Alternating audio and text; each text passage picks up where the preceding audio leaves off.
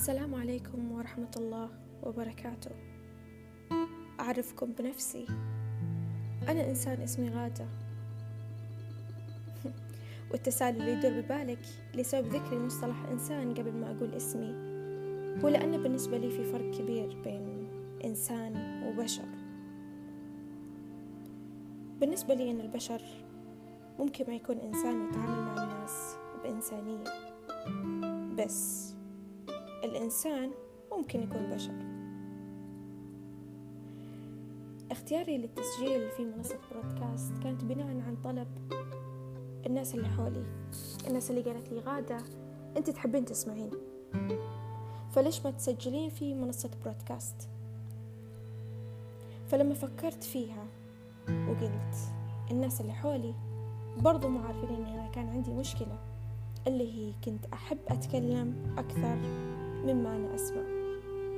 وفعلا أنا أيقنت إنها مشكلة وحليتها. كانت مشكلة سلبية وخسرتني أشياء كثير.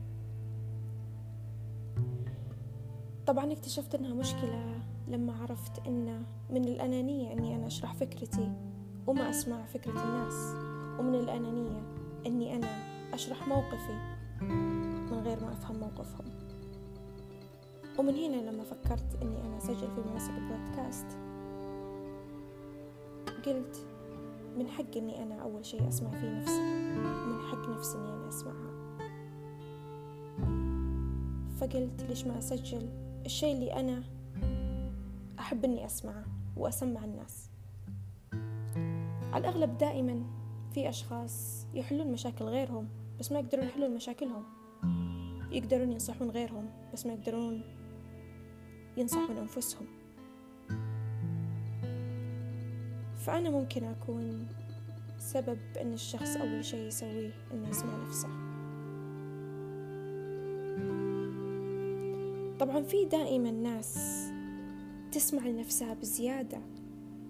الناس اللي تسمع نفسها بزيادة هذه دائما تحفز نفسها لدرجة أنها تقول لنفسها أنت مو غلطان ولا تغلط. أنت دائما صح ومستحيل تكون خطأ.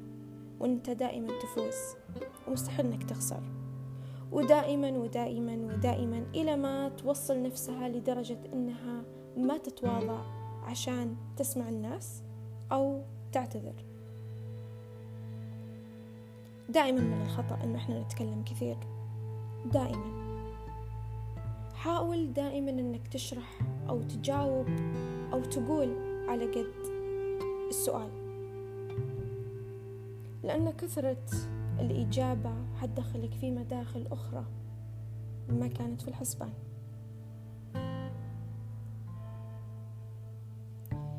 أحيانا لما تشرح فكرتك لشخص الشخص هذا ما يفهم ما تحس إنه فهمك بالطريقة السليمة اللي أنت تبغاها توصل له. ترجع تشرح. بس انت رافع صوتك فأنت تحسب ممكن إن الطريقة الثانية اللي انت سويتها حتوصل له وتخليه يفهمك أكثر. ترجع تشرح نفس الكلام بس بطريقة ثانية تبدأ تعصب. أنا من الآن أقول لك أنت لازم تعرف أن الضغوطات والمزاج يأثر على فهم الإدراك. الفهم عفوا والإدراك للشخص نفسه. فأنت لما تشرح فكرتك وتحس الإنسان هذا ما وصلت له نفس الفكرة انسحب. انسحب ممكن لأن ردة فعله القوية أو ردة فعله العكسية. الاتجاه اللي أنت تقوله كانت أكبر دليل تثبت لك بأن الوقت الآن غير مناسب.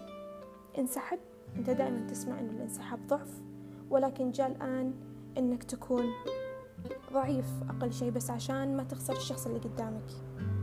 لأنه أحيانا نخسر ناس عشان إحنا نشرح لهم فكرة أكثر من اللازم بالوقت الخطأ. وأخيرا عشان ما أكثر كلام في أول حلقة أنا ممكن أطرحها في منصة بودكاست. حبيت أقول للأشخاص اللي ما يسمعون أنفسهم جاء الوقت اللي تسمع فيه نفسك. وتكون أحسن وتتغير وتتواضع وتفهم بأن جاء الوقت الآن الصحيح اللي تسمع فيه نفسك بالطريقة السليمة. مو أكثر من اللازم ولا أقل من المطلوب. وشكرا.